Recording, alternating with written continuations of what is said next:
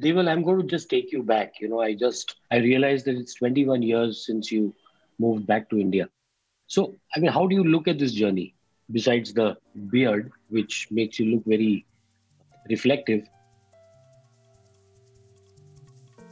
Hi everyone, this is Samyukta. I'm one of the producers of No Cost Extension. This week, we're releasing a special episode, which is a conversation between Deval and Hansal Mehta that took place earlier this year at Dasra Philanthropy Week. Hansal is a well known national award winning filmmaker, director, and writer. You may know his work, Shahid, City Lights, and more recently, Scam 1992. Hansal is a long-time friend of the development sector. His wife, Safina Hussain, is a social worker and the founder of the nonprofit Educate Girls in Mumbai. In this interview, Hansal speaks to Deval about his perspectives on philanthropy, what he believes counts as real impact, and Deval's lockdown beard. The interview and the Q&A that followed have been edited. For the full version, please visit Dasra's YouTube channel.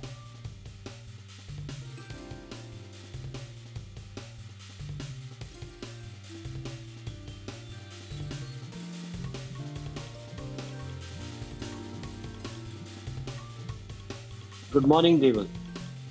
Good morning, Hansal Bhai. So, uh, I mean, uh, this was, uh, you know, a very unusual request. Uh, I would have expected you to have Safina interview you, but I'm, I'm delighted to be uh, on this forum talking to you uh, because, you know, I must tell you that 2008 is when we got to know about Dasra, when we got to know Neera and you. Your presence in our life as individuals and as Dasra has been transformative. Organization that was doing a pilot with only 50 schools uh, has scaled to a level that we never imagined. It, uh, it was an organization on the verge of uh, you know possible shutdown, and uh, from a place of despair, you have scaled us to a place of transformation. While I'm very, very thankful to you for that. I think I'm more thankful that as individuals, as an organization, you guys have transformed our lives. You know, as a filmmaker, many of the things that, many of the experiences that I live on screen are part of our uh, conversations. And I'm hoping that, you know, this uh, conversation uh, takes that forward. What, what is this no cost extension? I was quite intrigued. So tell me, what what is this? Thank you, Hansal, and uh, I am interviewing your wife later for the podcast, so don't worry. Safina is very much in the mix, and hers and other stories, again, like you said, are, are so inspirational. Uh, hopefully, this is a platform that we can get those stories out there more so than than than we've had in the past. I think you know one of the reasons we've titled this uh, "No Cost Extension" is because it's a terminology that is actually quite understood in the nonprofit sector. And, and what it means is typically when you get funding from a larger foundation, for example, they'll give you funding for, let's say, a three year or five year period. And, and in that contract, they will say if you don't spend those funds within this time period, they'll give you something called a no cost extension, which means they'll give you sort of a few weeks or months or, or years even just to spend that additional amount the reason I, I we decided to, to sort of call this podcast no cost extension is because typically uh, two things. I guess number one, typically organizations, nonprofits, NGOs, uh, we've done things efficiently, which is why uh, we haven't spent the full capital. And, and yet donors, and, and I think it's important to speak about this not just in today's panel, but more importantly in our podcast, donors at times uh, clearly have the power and so uh, while that terminology, no cost extension, seems that they're doing NGOs a favor, it really means that NGOs need to continue to deliver on programs with only partial funding, yet donors consider it an extension they're giving us uh, as NGO leaders. And I think, unfortunately, uh, you know, not just the jargon, but this sort of power dynamic, which, which has been part of this sector for many, many years, goal of this particular podcast, No Cost Extension, is to speak about those issues, speak openly about them, have candid conversations. At times, again, as NGOs, we are not able to speak about this because we're afraid the donor will not give us these funds. But I think, you know, with everything that's happened in the world uh, in the last year, year and a half, I think we've all realized now that we need to sort of challenge the norms that exist across the board, including in the development sector. And, and the no cost extension is just one of these, again, uh, ludicrous things that, again, exist only in the nonprofit sector. That if you're efficient, you actually are, are given permission to spend no money on a partial basis versus actually saying you should get that as a reward because you've demonstrated sort of impact and success. Okay. Deval, I'm going to just take you back. You know, I just saw the trailer and uh, I realized that it's 21 years since you moved back to India. So, I mean, how do you look at this journey besides the beard, which makes you look very uh, reflective? So maybe just uh, you know reflect uh, on the journey with us. What has it meant for you? And I've always been intrigued. Why the choice to come back to India and to work uh, in a sector that is uh, that has uh, more challenges. Every every new achievement is followed by bigger challenges. I guess some of this is clearly my upbringing and being born and brought up in the U.S. in a middle class family we were taught at an early age uh, to look after those who needed support. And so many of these were Indians who came on a flight in to Houston, where I was born and brought up uh, in the sort of mid 70s, early 80s. And these individuals had no, many times, place to go. They would sort of land at the airport, and our family, I guess, like many other families across uh, the city, if not the, the country, would sort of house individuals and get their ready to stand on their two feet. And so on, on one hand, I guess I was exposed to a huge level of support that we were providing individuals who, you know, came from India. Yet when I would come and visit my family here in Mumbai on, you know, every couple of years and see children who looked like me, who were begging at traffic lights, who had no one to support them. And I'd ask the same parents who were supporting people in America Indians who came on flights, why aren't we helping? Uh, I'd be given answers of this is not our problem. These children are in gangs. We can't do anything to fix it. Ignore. And, and so I think growing up and seeing sort of children who, again, looked and felt like me, who were in these positions, really frustrated me. And I felt that while I was blessed to have my parents move in the late 60s to the US and give me a better life, I also, I guess, felt an obligation of sorts to, to sort of see what I can do with that privilege of growing up there, getting educated, getting a job, etc., and come back to, to sort of, you know, help those who I felt people were not helping. And I guess through that process, I volunteered with children living on the streets next to Grant Road Station here in Mumbai with a phenomenal organization community outreach program. And, and I guess I just learned so much from them, these kids, than I thought I would teach them.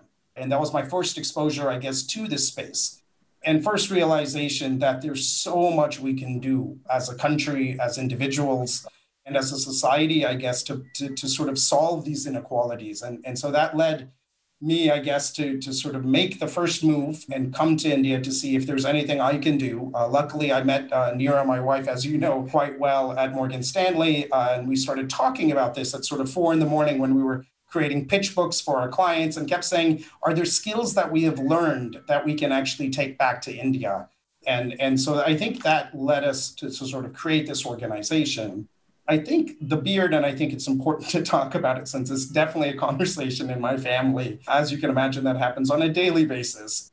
I think for me, the reason I have this beard uh, and I haven't, you know, cut or shaved or anything since since lockdown is realizing the migrants, you know, the informal workers, those who are the most deprived and vulnerable in our society, those who also pushed me to actually take this plunge and, and move to India and do something to follow my passion, those communities have continued to be overlooked. The introspection, at least at a personal level, was even at Dasra, do we look at the quick fix solutions? Do we look at the scalable models? Are we supporting those who actually need support, who you know, we may not be able to put on a graph. We may be able not able to put it on a results framework like donors want, and the solutions are messy and difficult. But why aren't we, in essence, working with the same communities that at least inspired me to come to India um, and and do this work? So there's definitely been a whole lot of guilt.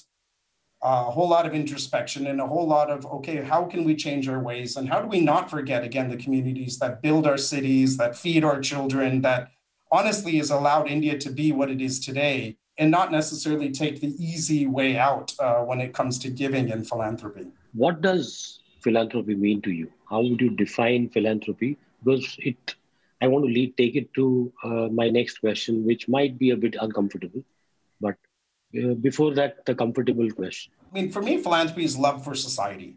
And, and I say that because it's, you know, the, the, the hundreds of thousands of field workers that we have across the country, working in government hospitals, working in government schools, working for NGOs, they are more philanthropic, I feel, than many of us.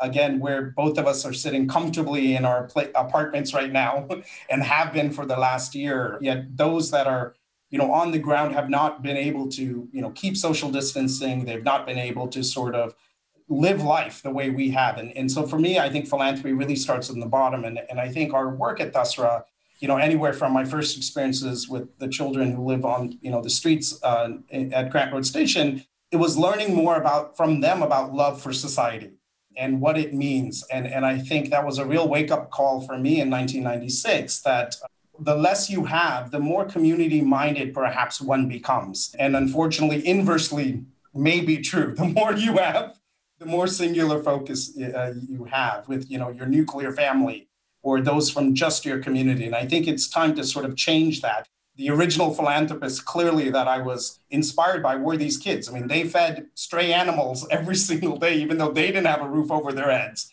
They looked after each other. They cared about you know their community and i realized very early on that even me growing up in a middle class family i didn't treat my my own brother with that same level of love for society as as i've seen communities treat each other i mean it takes me to my next question and this is something that i've always you know i've seen Safina deal with uh, donors philanthropists it's a question that i ask everyone i do we as indians you know i've seen her working with uh, international donors international grant uh, agencies and with Indian donors. I mean, is the culture of giving, does India really have a culture of giving?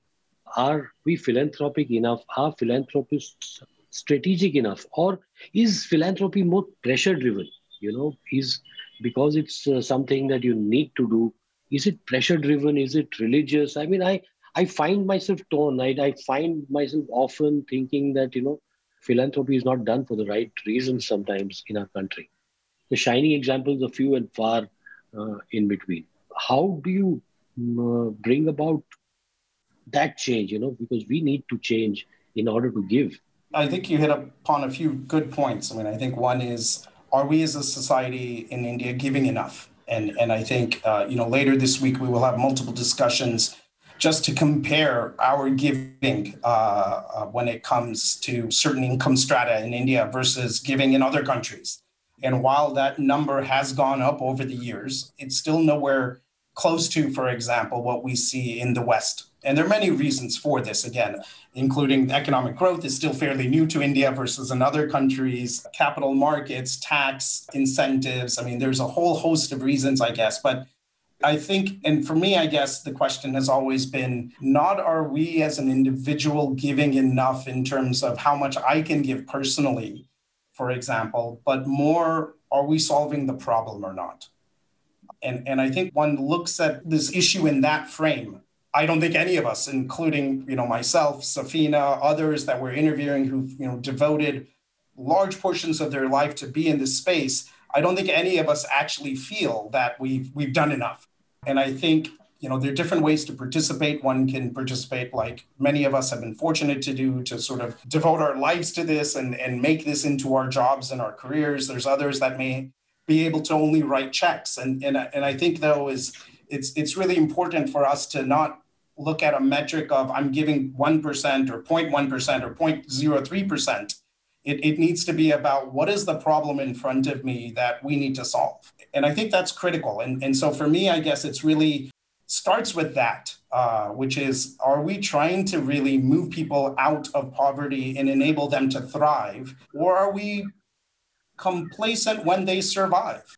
And I say this because many of the metrics that globally is are looked at in terms of poverty is really mortality rates. Is somebody living or dying?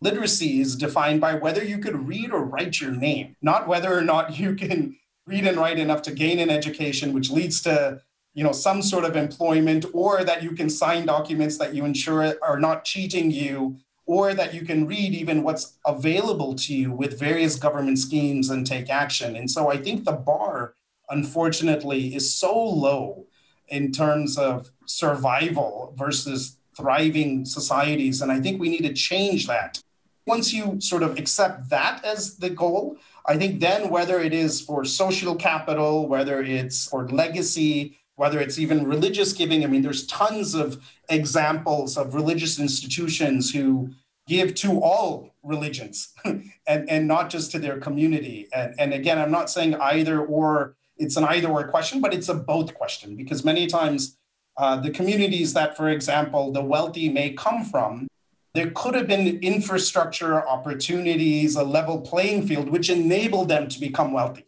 which may not exist in other communities. And so it's, I think, looking not just at your communities, but also looking at, you know, India as a whole and saying, okay, well, what are we doing to support India? And I think that, in my mind, actually is the true meaning of nationalism. is is about accepting every single person as your own brother, sister, parent, child, uh, when it comes to philanthropy, at least, we, we, we try to sort of give everyone the same opportunities that we've been given.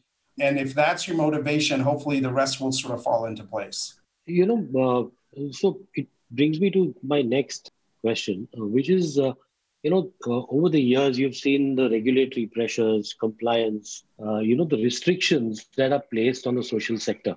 You know, year after year, you're seeing that, you know, there's almost like a clampdown on the social sector and do you think, you know, and this is again from a philanthropy lens, I won't, I'm not going to get into a political debate on this. Do you think uh, philanthropists, uh, you know, who have a voice need to, you know, help the sector be looked at with a more uh, uh compassionate, uh, open mind?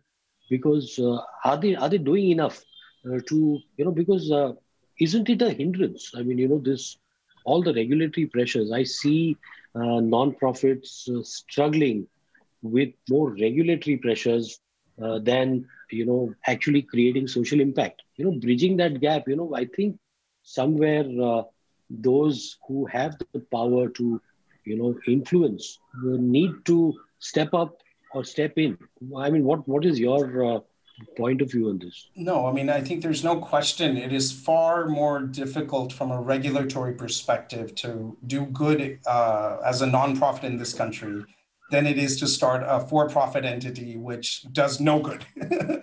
and I think uh, while in the past many years as a country, we've looked at the ease of doing business as an indicator that we all sort of as a country aspire to you know enhance and, and move up the ranks I think a similar emphasis needs to be put on the, the, ease of, of running an NGO. We have laws that continue to get more and more strict, uh, making it, as you said, Hansal, very, very difficult to run an organization. It takes a day to bring in, uh, or a week maybe, to bring in foreign funds as a for profit entity, and you go through FEMA and RBI. To bring in foreign funds to do nonprofit work, it takes uh, years, if not decades. I think there's been significant restrictions, as you said, that have been continuously placed on the sector for the last decade. And so, as you said, I don't think it's political in nature. I, I, think we've seen, you know, two governments on a central level in the last 10 years, and and equally there's been sort of pressure put. And unfortunately, when you start digging into, you know, the, the cases that are referred to as why these more restrictive laws are being uh, placed, they're literally one in a million. Yet it's right. that one in a million that uh, affects us all. And, and so I do think domestic philanthropists have a huge role to play in speaking about this because global philanthropists cannot. But to your point, I think globally, at least, uh, philanthropists do support this, including in the countries that they reside in, uh, even if it's seen as holding the government accountable. But in India, we don't see as much of that and and I think that's where really the everyday giver, you know those who can give smaller amounts of capital who are less under risk of coming under that scanner i think they can actually you know make a difference in supporting some of these causes and issues uh, uh, uh, which which are critical to our country you know i'm going to just take this conversation forward for a brief moment to fill this gap this trust deficit that uh, you see you know it almost seems like a trust deficit that non-profits are seen as people who they're seen as either activists or disruptive. Uh, so the variety of uh, things that you know on social media and you know in conversations I keep hearing. What can we do more to dispel uh, this? You know, and uh, being from the sector, you know, you know, being close to the sector, I know that it is not entirely true. How do we dispel these myths? You know, this silence uh, is you know increase. It is widening the trust uh, deficit. It is creating a bigger gap. How do we mobilize uh, voices to get this uh, across that, you know, not everybody, not all the apples are rotten? You know, 12 years ago, that was our goal when we created the philanthropy forum, uh, was to start right. having these conversations. Uh, unfortunately, from a power perspective, and I say this uh, with full criticism on Dasra and, and decisions that I've made, uh, we did this at a five star hotel and, and so invariably we were limiting those who can participate in these conversations to just a few thank god for this pandemic uh, in terms of helping us open source these conversations in helping us realize that there is a need to your point to really expand these dialogues and conversations. And i think for me in a very small way the podcast was was one of those i guess venues or mediums to do that. I think there has been on the plus side, I guess many more conversations on philanthropy that exist today, for example, than did exist 12 years ago when we ran and, and started the philanthropy forums. But again, those, those, those conversations are honestly only accessible to a few.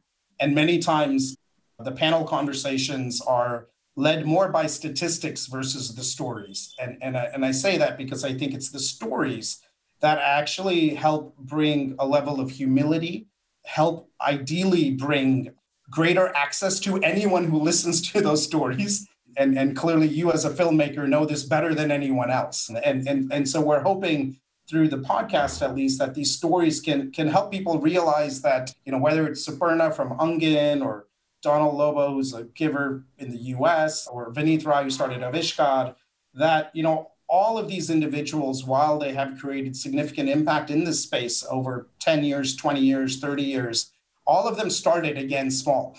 None of them, in fact, had relationships, connections, uh, even PhDs in this area. And, and so I think hopefully through these conversations, people will realize how accessible this sector really is and hopefully start convincing others to participate. And again, however shape they or form they can participate, but but participate wholeheartedly. And, and clearly more of these conversations need to happen for it to be you know mainstream like other sectors are today.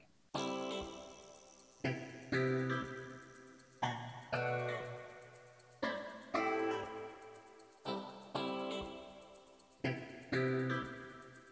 I'm going to uh, take a slight detour because this can go on and it might, I don't know where it will lead. Uh, but uh, what has been your, you know, the most, uh, the people that have influenced you most in these 21 years? Which are the people that you would say have inspired you? I know Safina has, but know, she's she's watching. so no, no, I'm I'm joking. So who are the people who've inspired you the most in the past 21 years? There have been honestly, and and I say this humbly, every day I get inspired, and it's in that sense been amazing to create, I guess, a career path which allows one to speak to inspirational individuals every single day. Again, given COVID, you know, have not been able to go to the field clearly for a while, but before just, you know, meeting the field staff of NGOs, many of them from the same community uh, that they're trying to support. These community leaders are so inspiring. Uh, they didn't wait for you know they reached a certain age of their life to start giving back they didn't wait till they reached a certain bank account balance to start giving back they took sort of the issues they saw in front of them as their own and and really played a much larger role to, to sort of you know make those changes. And and so I, I think you know the staff of all organizations I think inspire me. Uh, the communities they support uh, inspire me even more because they are single-handedly lifting themselves out of poverty.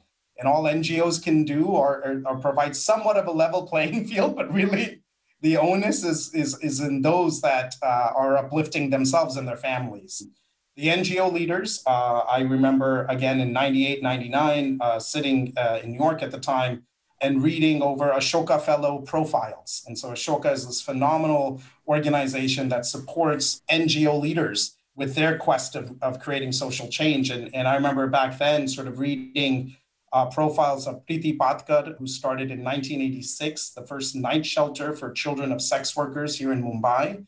Javed Abidi, who sort of took a real stance on ensuring that those with special needs and, and the disabled have rights in our country, similar to the rights that we have, as well as givers. And, and I say this because in the last year at least, we've been working with Anu Aga, Meher, Rati, Forbes, um, Farhad, and others to really look at how do companies create a stronger, more dignified and equitable social compact with not just their employees, but their contractors and their subcontractors.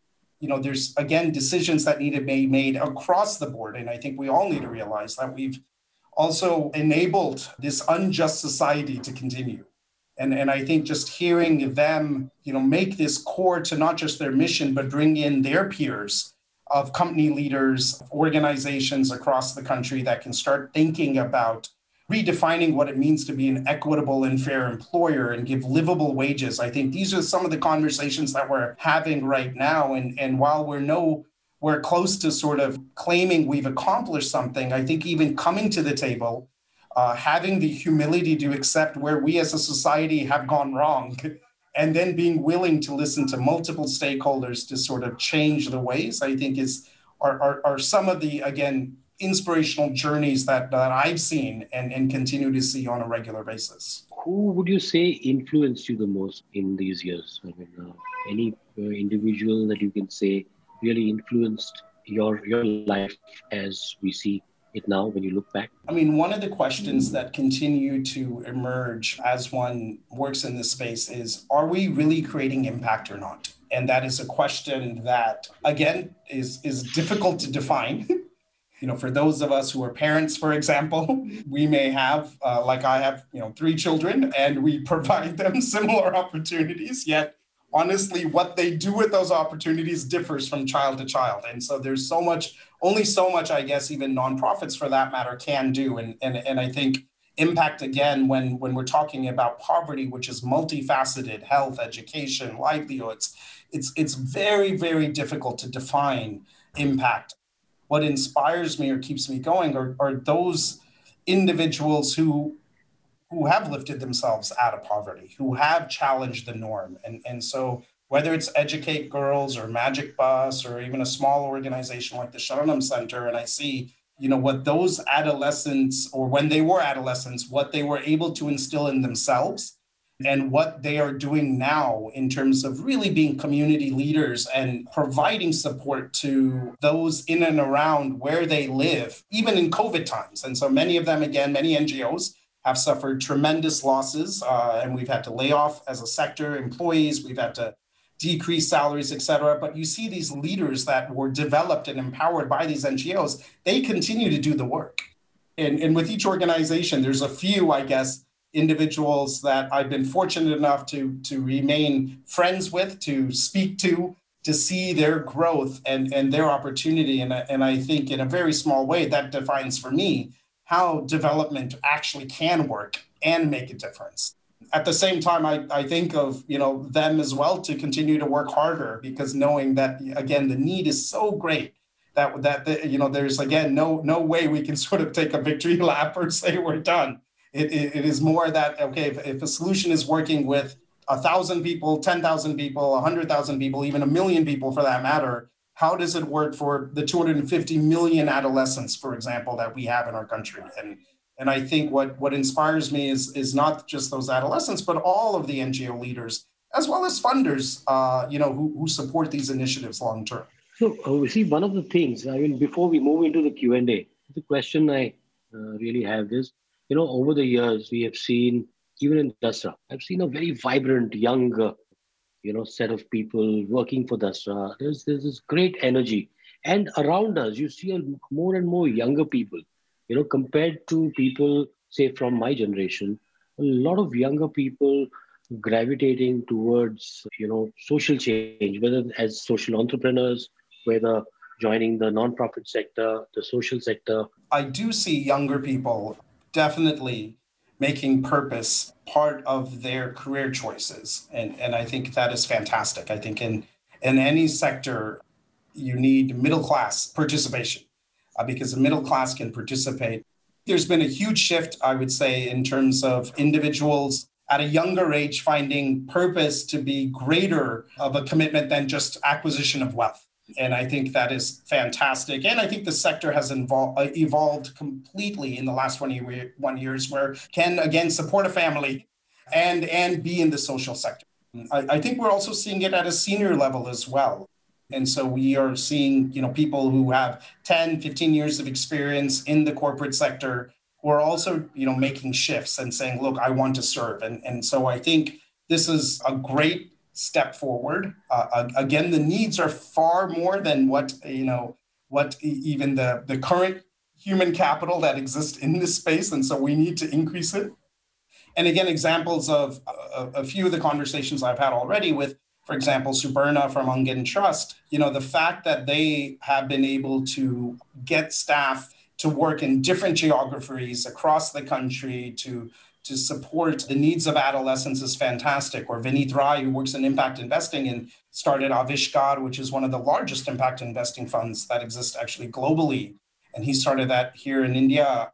Again, just looking at their teams, the amount of people that are looking to work for him is is is fantastic. And and in fact, I asked him this on the on the podcast, and I think his response was fa- also fantastic. Uh, given Vineet was you know telling kids not to actually join him but to work with a social entrepreneur, to work with an NGO, to be on the ground, to be in the field, because it's it's unless you have that real life knowledge of really how change takes place and how difficult it is, uh, only then you should work with groups like Dasra, Intellecap, Aavishkaar, et cetera. And I was fortunate, uh, as was Neera, to, to volunteer with NGOs for a while and then sort of say, okay, we kind of know how we could add value. And, and if possible, I think, you know, many more should, should do that because many times again as givers of time or resources we feel like we should be put on a pedestal because we're giving not realizing that you know there's serious consequences if we don't give effectively if we're not able to do our jobs if we're not actually adding value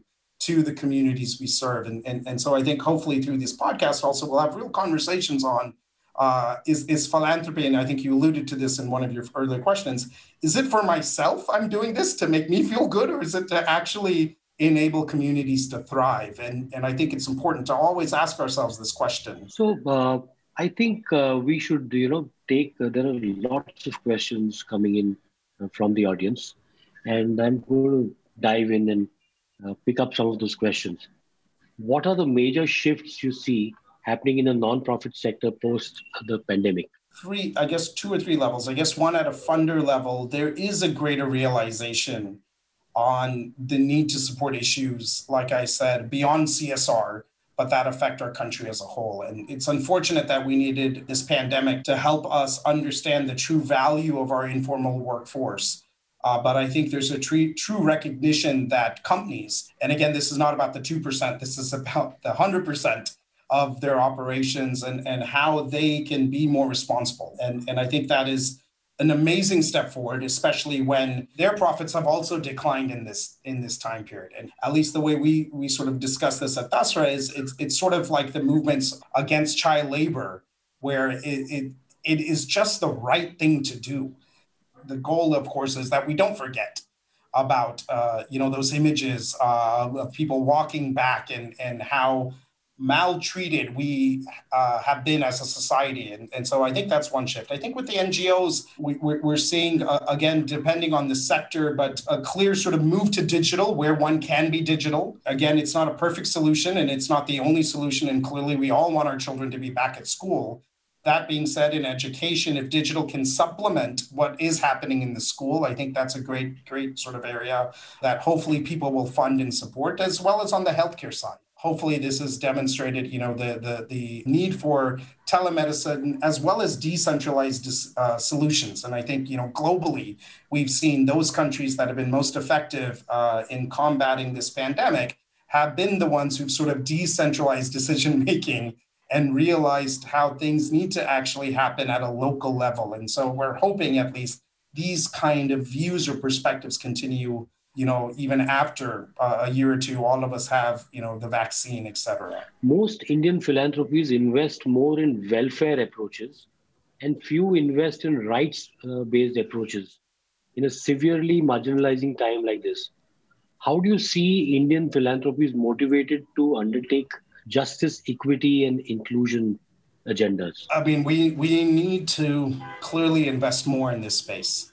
We've seen a few at least that have been working on the issue of migrants and informal workers for decades. And because of this uh, COVID and, and what has happened, there's a greater realization, I guess, that these organizations need long term support. And, and I think as a society, we need to also realize that in a democracy, rights is not a bad word. in fact, that's what enables us to remain a democracy. And, and so helping somebody to, for example, access the right to education that's given to their children, or the right to healthcare, or the right to land. Uh, these are all things, again, that are testaments to a strong and vibrant democracy. And, and so I think I, I think we need to start having some of those conversations and realize again, and this is sort of you know the ego versus empowerment is, is critical. And, and I think what, what hopefully has happened because of this pandemic and clearly uh, it's affected me is, is, is, is around empower communities uh, enable them to then make those decisions, whatever those decisions may be. And I think many organizations have done a really good job in empowerment, uh, but funding is dried up. And again, for whatever reason, uh, there is a negative connotation when we talk about rights versus a positive connotation. And, and I say this again because if we're a democracy, then the rights should be what we're proudest about and, and ensuring that everyone has these rights. And so I, I, I, think this is definitely an area where more funding has to come in. Uh, what uh, have been some major failures or shortcomings in the development sector that you plan to bring to light over the podcast series? I mean, one of them is, an, is, is really related to this question about empowerment. And, and I say this because even egos don't only sit with philanthropist heads. Uh, they can also sit with NGO leaders as well. and and so I think just understanding what we can do for communities, so they're the ma- ones who are making the decision, not us. I, I think is really really important. And again, we do this in our lives. If we have children, you know, after a certain age, we enable them to make decisions, and we should. I think the same doesn't necessarily hold true in the development sector. And, and so I, I, hope at least all of us start sort of looking at the programs that we support or that we run even and, and really questioning again is it our ego of this model being replicated across the country as being you know what we want to celebrate and talk about scale and and and be on platforms either in India or globally or is it that uh, slightly longer approach of we've we've empowered communities and so when we leave it's actually up to them to make those decisions and they may or may not be what we have offered them or can provide them, but really that that decision lies with them, not with us. Okay. Now this uh, this is an interesting question, and this is something that you hear in many many debates, even political debates, religious debates. So, in in one sentence, what is bad philanthropy, and what is good philanthropy? I think bad philanthropy is when you think you know the solution and you don't take time to meet, understand, and be guided by the communities you serve. And good, good, good philanthropy.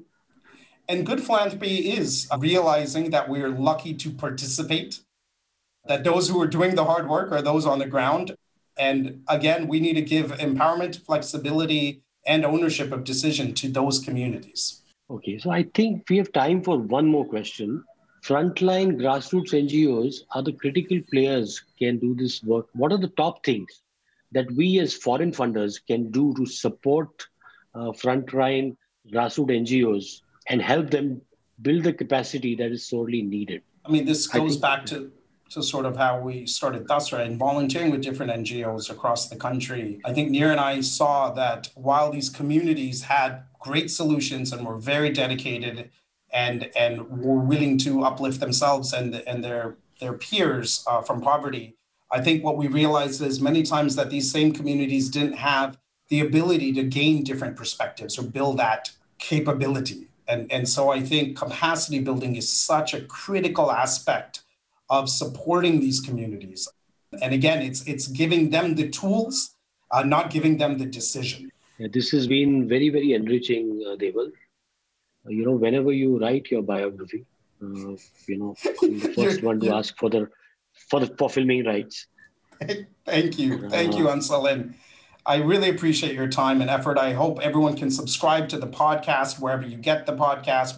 And while Hansal, and, and this is the only time I can tell you this, but um, while all of my family, because we're Gujaratis, therefore many of them have been in the stock broker, and there's a poll up, sorry. But while all my family loves your movie, Scam 92 or 3, sorry. 1992. I think you were actually better in the Swiggy ad that you started. and how can I be in a Swiggy ad since Swiggy has kept me going and my family going for the last 12 months? Great. Thank you so much, Hansal. I really Thank appreciate you. your friendship and your time. Thank you. Thank you, Deval. Thank you. Bye. Thanks for listening. You can follow Hansal Mehta on Twitter at Mehta Hansal and Deval Sanghavi at Deval underscore Sanghavi. To find out more about no cost extension, visit dasra.org forward slash NCE. No cost extension is produced by Vaka Media.